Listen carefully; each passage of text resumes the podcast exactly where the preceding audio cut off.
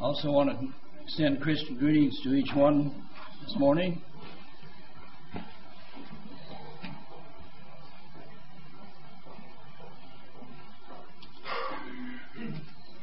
The title of my message this morning is uh, God's Alternatives. To uh, introduce my message, I'd like to uh, tell a little story. And uh, this is for the benefit of the children because alternatives is maybe a little big, uh, big word for you to understand what it is. So I'm going to explain by this story what alternatives are. Before our son was married, he was living in Idaho, and he traveled back and forth a good bit. His job was there, his girlfriend was there. Uh, Ryan, you know what that's like. Uh, so he did a, a, bit of traveling. The one time when he was here, I think it was for Christmas, uh, he went, uh, returned in his, uh, he was traveling by train. Uh, they reached the east ed- edge of uh, the um, Glacier National Park, and the train stopped. And um, they were there for a while, and finally the train began to back up, and they uh, they announced that uh, in the mountains there had been an avalanche, and it covered up a freight train, and it would take several days before the track could be cleared. So they backed up to Havre, and they put these passengers on buses. The buses were an alternative. That's what alternative means. It's something other than what was originally planned or what was planned.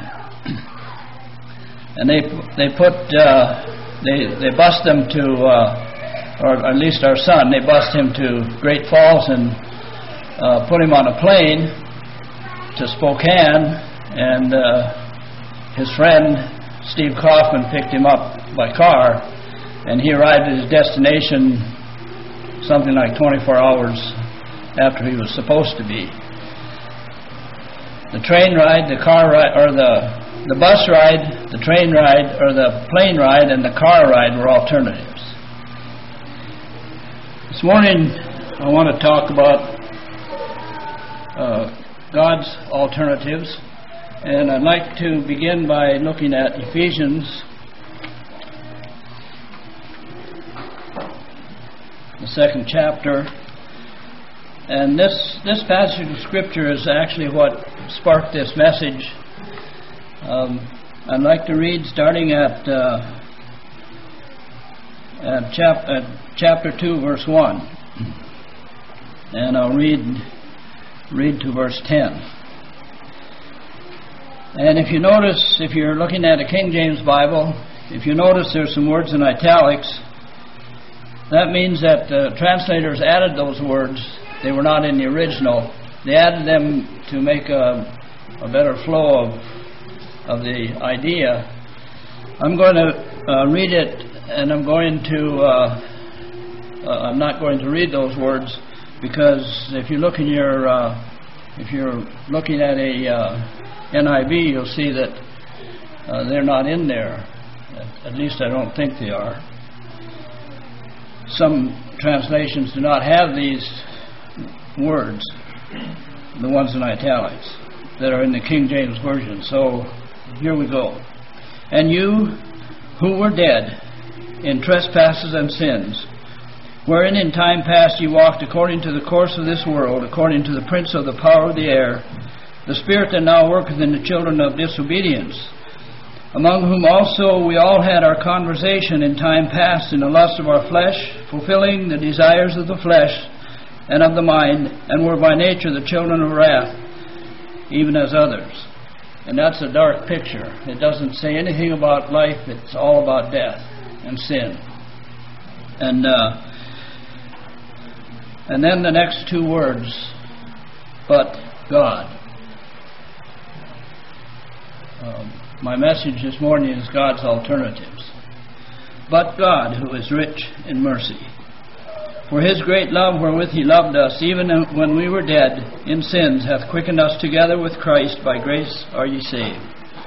and hath raised us up together and made us sit together in heavenly places in Christ Jesus, that in the ages to come he might show the exceeding riches of his grace in his kindness toward us through Christ Jesus.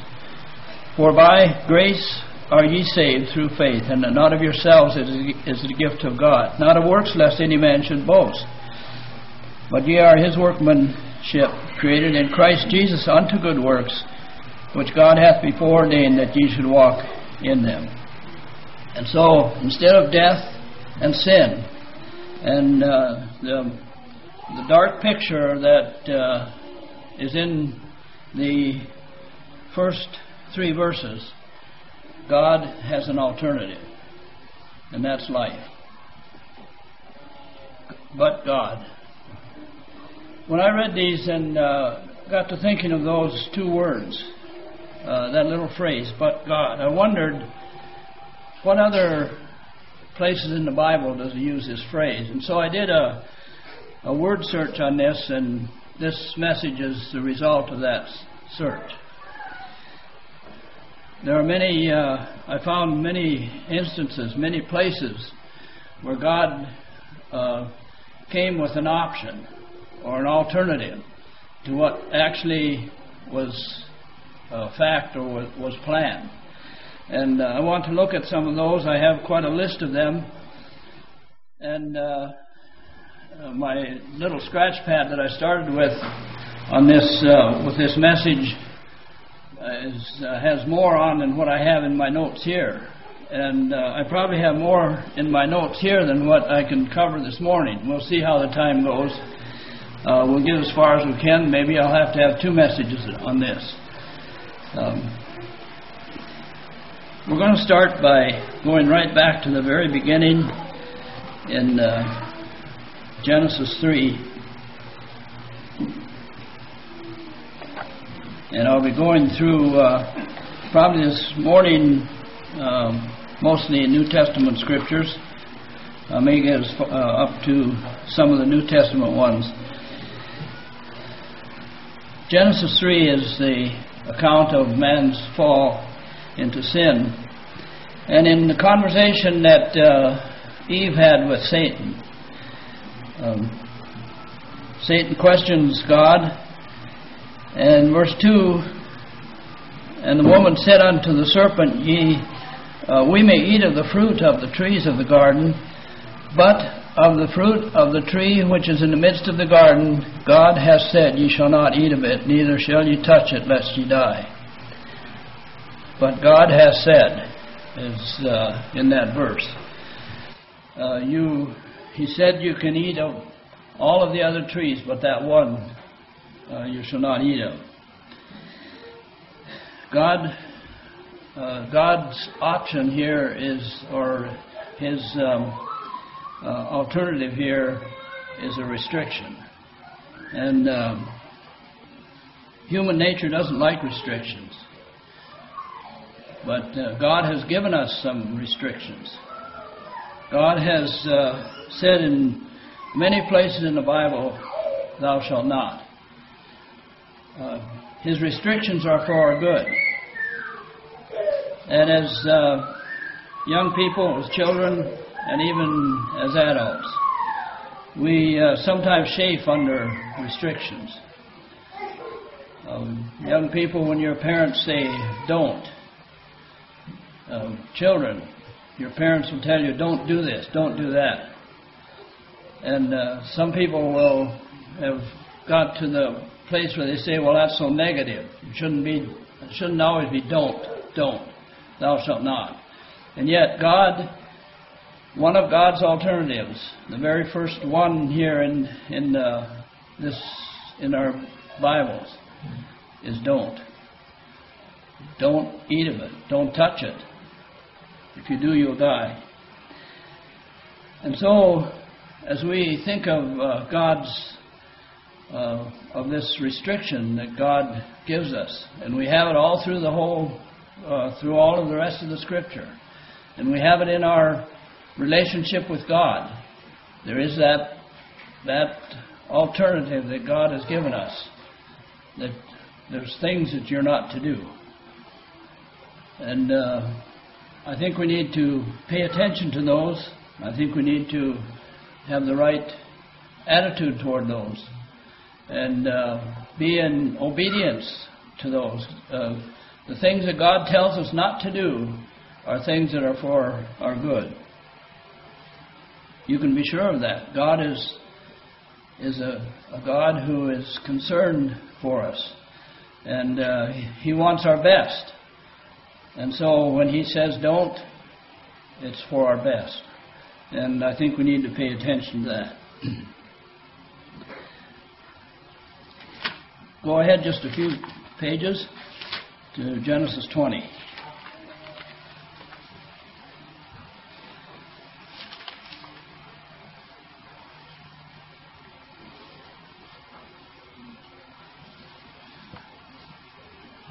This is a bit of a familiar scripture. I'll read just a few verses there, uh, starting at verse 1. And Abram journeyed from thence toward the south country and dwelled between Kadesh and Shur and sojourned in Gerar. And Abram said of Sarah, his wife, She is my sister. And Abimelech, king of Gerar, sent and took Sarah. But God came to Abimelech in a dream by night. And there you have that phrase, but God. He came to Abimelech in a dream by night and said to him, Behold, thou art but a dead man for the woman which thou hast taken, for she is a man's wife. God protects even when we use poor judgment.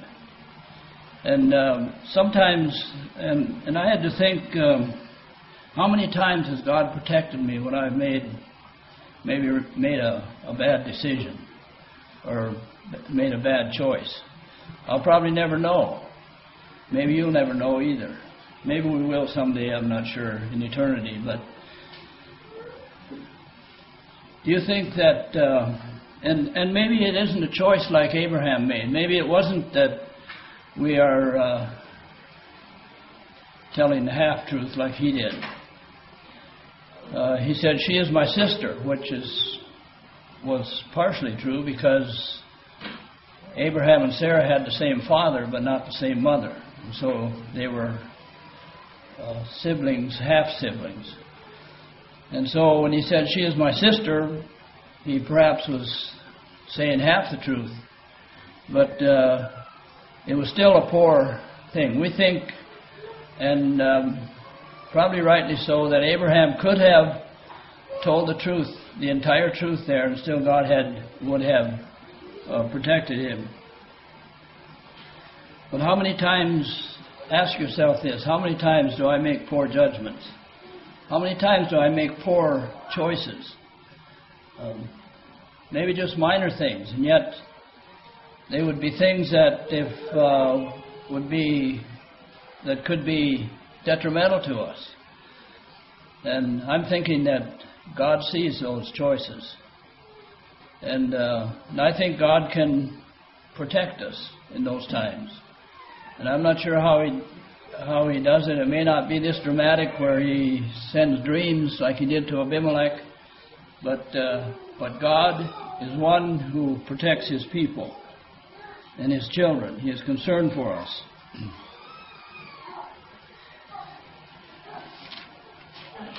I had a few more verses, uh, chapters uh, chapter 31.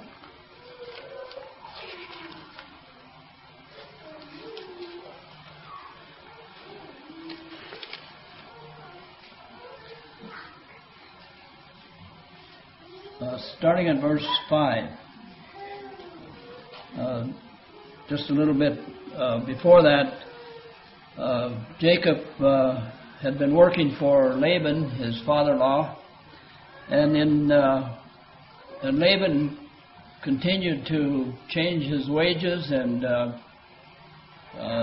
do things that seemed like he was taking advantage of Jacob. And this, and uh, Jacob, uh, working for Laban, did his best, and flocks were increased, and Jacob's flock was increased, and Laban's sons didn't like this. They um, 1 there, and he, and, he, and he heard the words of Laban's son, saying, Jacob hath taken all away all that was our father's, and of that which was our father's hath he gotten all the glory. And Jacob beheld the countenance of Laban, and behold, it was not toward him as before. Okay, verse 5 says, He, he called his wives, uh, Leah and Rachel, and said unto them, I see your father's countenance, that it is not toward me as before, but the God of my fathers hath been with me. And ye know that with all my power I have served your father. And your father hath deceived me, and changed my wages ten times, but God suffered him not to hurt me. God uh, protected uh, Jacob when he was uh, been being taken advantage of.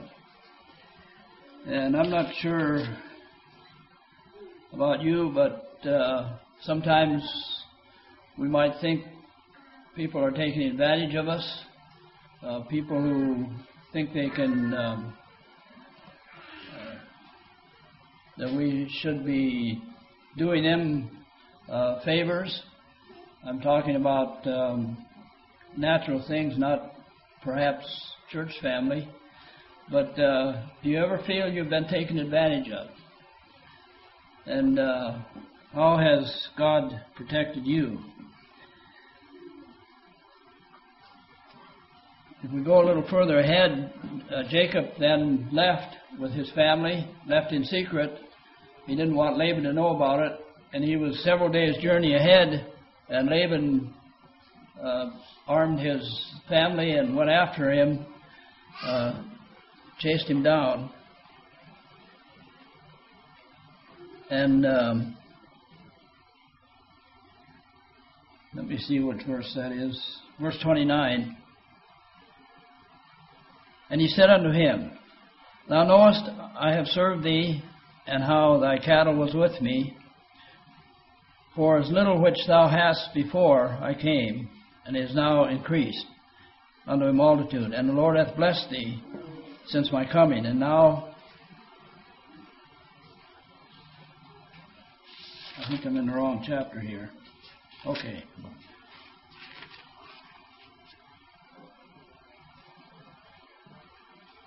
Here's Laban's words to Jacob. Verse 29 of chapter 31. It is in the power of my hand to do you hurt. But the God of your father spake unto me overnight, yesternight, saying, Take heed that thou speak not unto Jacob, either good or bad. And here again was the idea of, of God protecting. When uh, Jacob was being taken advantage of, God stepped in and protected him. That was a, it was an alternative. It was an option God had there for Jacob because uh, of uh, Jacob's relationship to the Lord. okay, turn ahead to Genesis 45.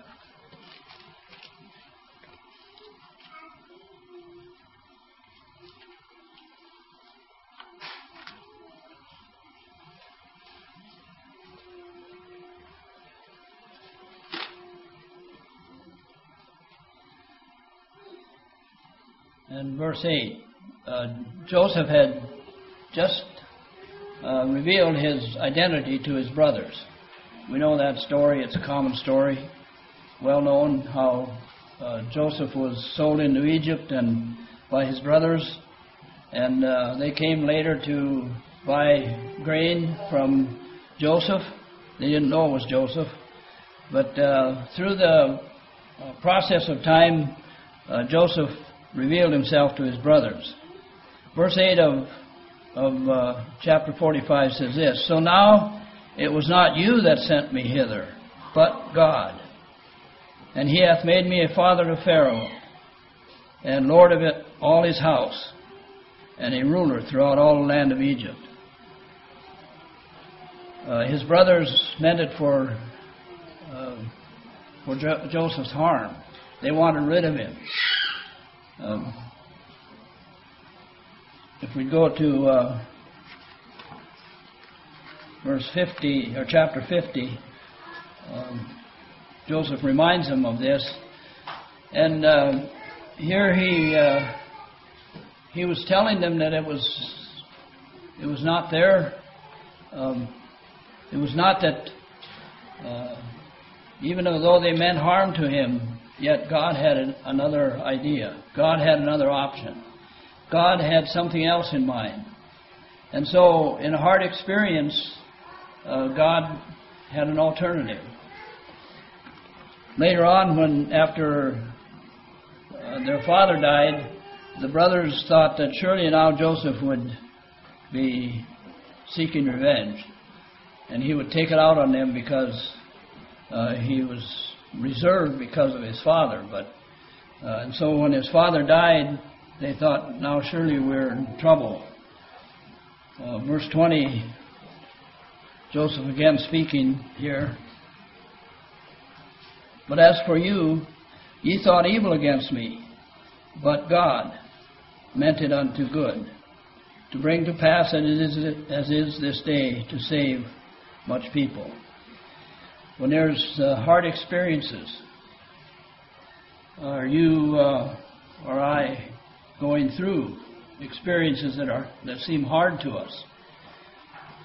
Uh, God can take these experiences and make something good out of them. Uh, God has alternatives.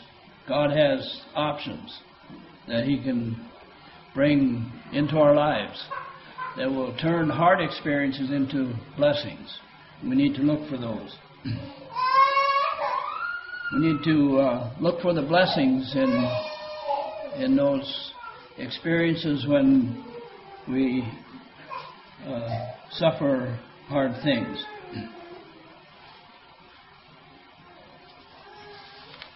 Okay, back just a little now, chapter 48.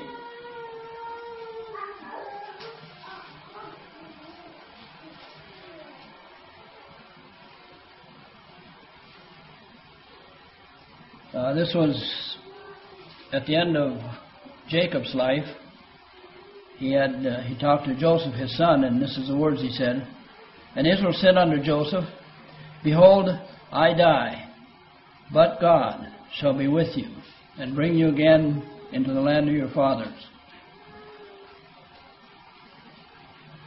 God continues his his alternative is to continue blessings beyond uh, just one generation.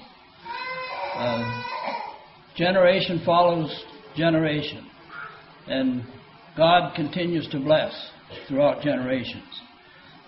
Uh, jo- Jacob said, I die, but God. That's an alternative. Sometimes we think, well, you know, in the end of life, that's it. But uh, God doesn't end when our life does. Uh, God's uh, blessings continue on, generation after generation. When Israel, or Jacob, or he was called Israel yet by this time, he said, I die, but God will be with you. Uh, how different that is from uh, when we read in Ecclesiastes, Solomon's uh, Solomon's woes. Ecclesiastes is sort of a negative book. Um, Solomon wrote this probably when he was older, and he talks about so much vanity, and he talks about how that uh, a, ma- a, man dies like a sheep, and they put him in the ground, and he he uh, decays, and uh, just a very dark picture. But how different this is from what uh, Joseph or Jacob said here I die, but God. God continues on. God's blessings will continue to the next generation, and the next, and the next.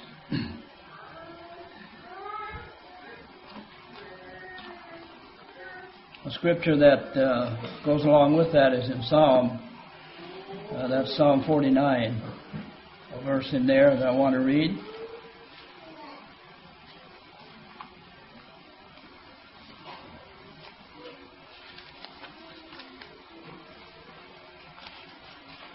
Psalm 49, verse 15. Uh, I'm not sure who the author of this is. It could have been David. Um, probably was. Um, he talks too about death in the verses just before this. Nevertheless, man being in honor abideth not, he is like the beasts that perish. This their way is is their folly, yet their posterity approveth their saying, Selah. Like sheep they are laid in the grave. Death shall feed on them, and the upright shall have dominion over them. In the morning, and their beauty shall consume in the grave from their dwelling. And then he says, But God will redeem my soul from the power of the grave, for he shall receive me. There's God's alternative, alternative to death. We um, we are appalled by death. It's it's um, something that's uh, we we don't like to think about.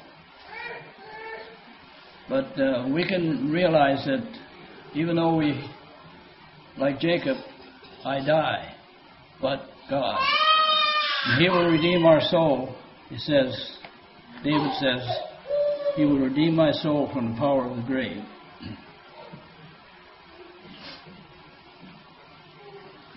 Okay, turn to Exodus, 13th chapter.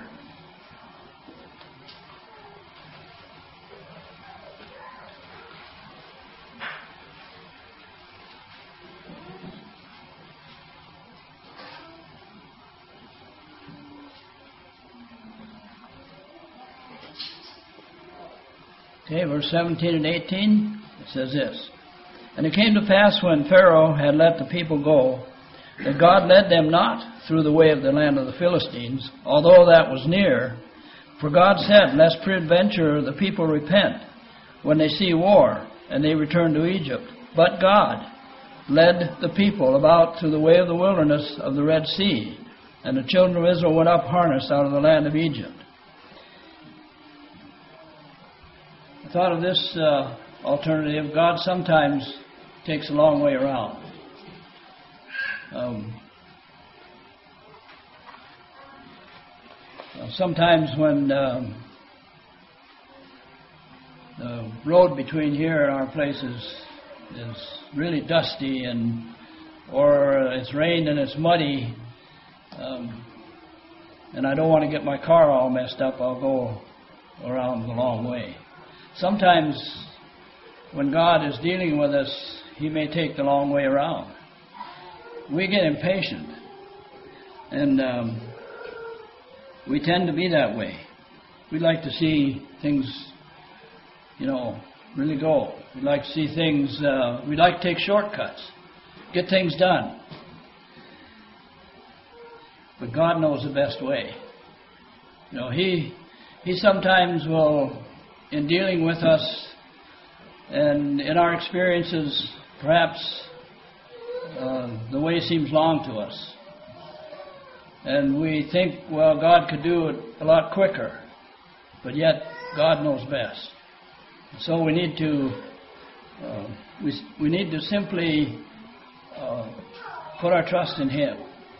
And if that way is longer than we think it should be, um, let's praise the Lord for it, because uh, through all of these um, these verses that I looked up here, the uh, alternatives that God gives is always for, was always for our best, always for the best of His people. And it wasn't it wasn't what um, what uh, the people had planned, especially, but God did something different, and it was always for their best. So when God leads, He sometimes takes the longest way around. It's for our best. Okay, turn ahead to Judges.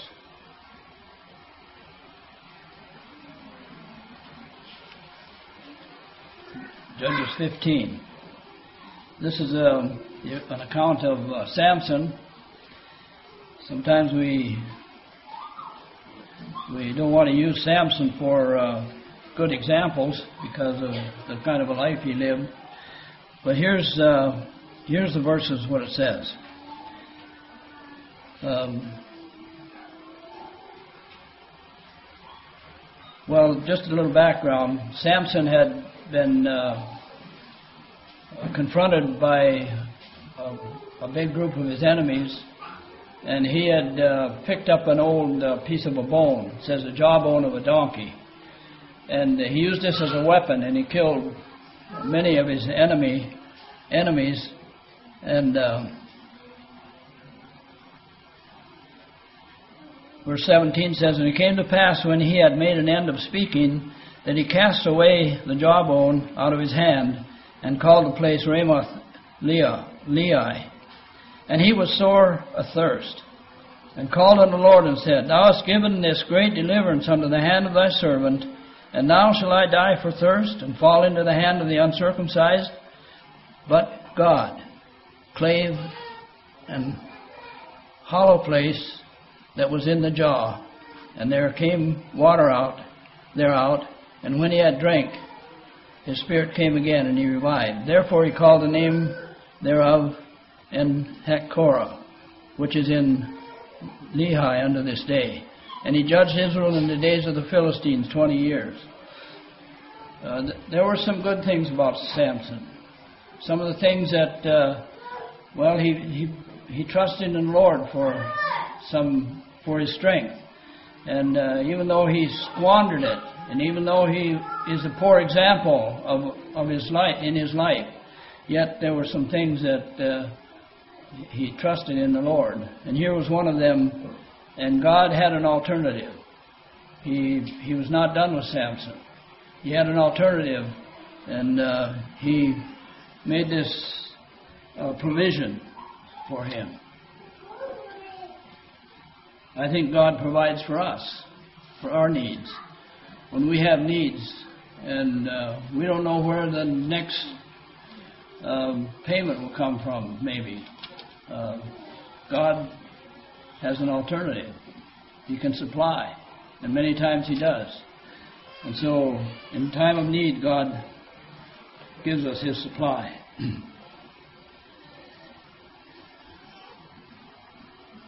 Next one, for Samuel.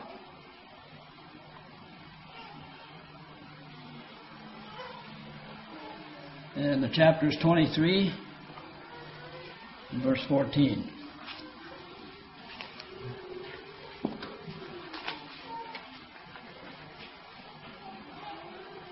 I found many of these, or a number of these, talk about God's protection. Uh, his protection in in um, hard circumstances like Joseph's, uh, his protection for uh, uh, Abraham when he and Sarah when he made a, a goof, we might call it, and uh, and many of these talk about God's protection. This one is about David. Verse 14, and David was then in an hold, and the garrison of the Philistines was then in Bethlehem.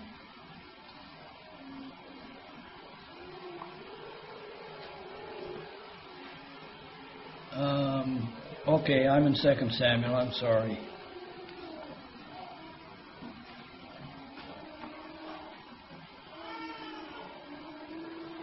My, my wife asked me, "Do you have all your references together?" Well, I have this one right, but I was just in the wrong chapter. First Samuel 23. 14. And Samuel said,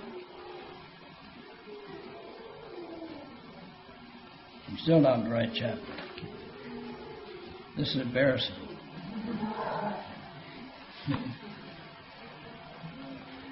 And David abode in the wilderness, in the strongholds, and remained in a mountain in the wilderness of Ziph. And Saul sought him every day, but God delivered him not into his hand. Here was protection from the enemy. I had to think of that, uh, a lesson there for us, how God protects us from our enemy, Satan. You know, many times Satan would, you know, he would just like to ruin us. He would just like to put things in our way. He would like to get us to fall into sin. A number of things, and I think that God is there to, to protect us. His alternative is protection for us in a time of uh, when Satan would uh, would tear us down, when Satan would give us um, cause us to sin, or tempt us to sin. And God is there to protect us.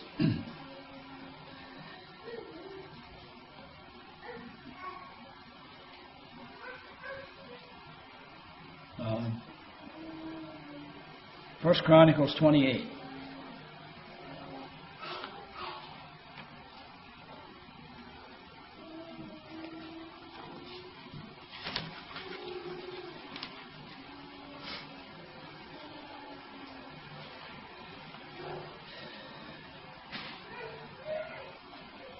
Verse 2. Uh, I should read verse 1. It gives a little bit of the, of the background. And David assembled all the princes of Israel, the princes of the tribes, and the captains of the companies, and ministered that ministered to the king by course, and the captains over thousands, and captains over hundreds, and the stewards over all the substance and possessions of the king and of his sons with the officers and with the mighty men and with all the valiant men under Jerusalem. Then David, the king, stood up upon his feet and said, Hear, hear me, my brethren and my people. As for me, I had it in my heart to build an house for the rest of rest for the ark of the covenant of the Lord, and for the footstool of our God. And he had made ready for the building. But God said unto me, Thou shalt not build an house for my name, because thou hast been a man of war and hast shed blood. Howbeit the Lord God of Israel chose me before all the house of my fathers to be king over Israel forever. For he hath chosen Judah, and he goes on and talks about his son who will build this house. God sometimes changes our plans. Do you ever have that happen? You plan one thing and God has an alternative. He has a, a, another option. And here was uh, here was David's. Uh, it was his. I'm not sure what word to use. It was something that he really wanted to do, and he prepared many things. And he was he was at this for a number of years. I'm going to build a house for the Lord. I'm going to build a house, a place for uh, God to dwell among us. I'm going to have a place for the Ark of the Covenant. And this was in his mind and in his heart. And uh, it was an obsession with him. And uh, yet, God said something else. He had an option. He had another option. He said, uh, You're not to build this house. You know, David could have he could have went to his room and turned his face to the wall and pouted and oh, I just wanted to do this so bad. And, but uh, David didn't do that. He was willing to take God's alternative. He was willing to take God's way. And that should be our experience. When God when we plan things and we lay the plans and we just want to do it so bad and uh, want to have it done just our way, and God comes along and says, "No, that's not the way to do it. I have a, I have an option. I have something else in mind." And we need to uh, willingly follow His plan, not ours. And we need to be willing to give up our plans and our way of thinking and our way of doing and follow what God has. Sometimes He'll step into our lives and change things around, and uh, we're maybe almost devastated by it. But, you know, we need to be like David, be willing to give up and let God's plan take place.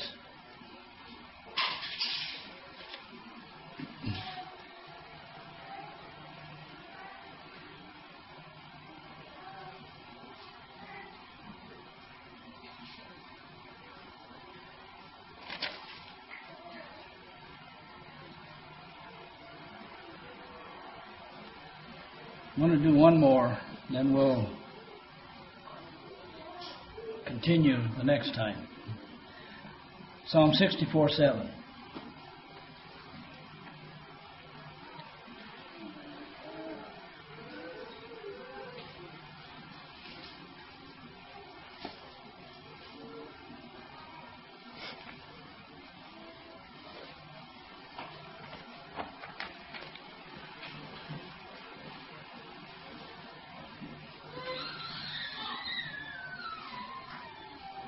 Guess I need to go back and back up just a little bit to get the uh, what they're talking about here. Uh, he's talking about workers of iniquity, wicked people. And verse 3 says, Who whet their tongue like a sword and bend their bows to shoot their arrows, even bitter words. Uh, they may, that they may shoot in secret at the perfect, suddenly do they shoot at him and fear not. They encourage themselves in an evil matter. They commune of laying snares privately. They say, Who shall see them? They search out iniquities. They're, they accomplish a, a, diligent search, both in inward thought of every one of them. Uh, the, heart, the heart is deep. But God shall shoot at them with an arrow. Suddenly shall they be wounded. So they shall make their own tongue to fall upon themselves.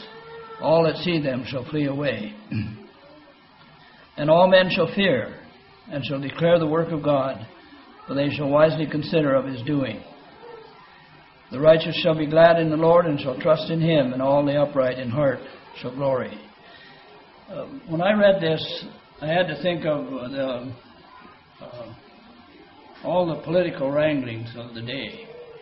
You know, you can look in the news and you hear of um, all of the uh, political things that are going on and all the opposition between parties and between leaders and uh, uh, firings and um, all all that kind of thing, and all of that political wrangling. You know, we can we could get tied up in that, and we could uh, think, you know, what what's this world coming to? What's politics coming to? Uh, but God will shoot at them, it says and all of that political wrangling and all of that stuff that goes on in the world today, we don't have to worry about. God's in control.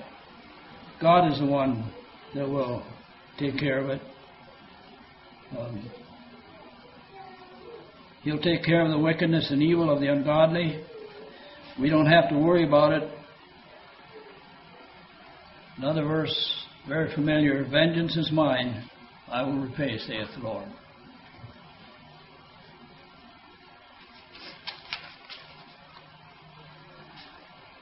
For our lives to be faith, be fruitful.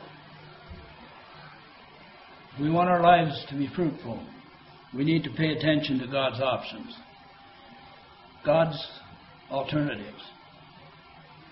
Those things that may not be in our plans, but they're in God's. And if we're faithful to Him and trust in Him, He will reveal His options and His alternatives to us. And we must follow His way, His alternatives. When we have decisions to make, it's a good thing if we would check His options, not just go by our own gut feeling. We need to check his options and make sure that things are according to His word, according to His will, and according to His way.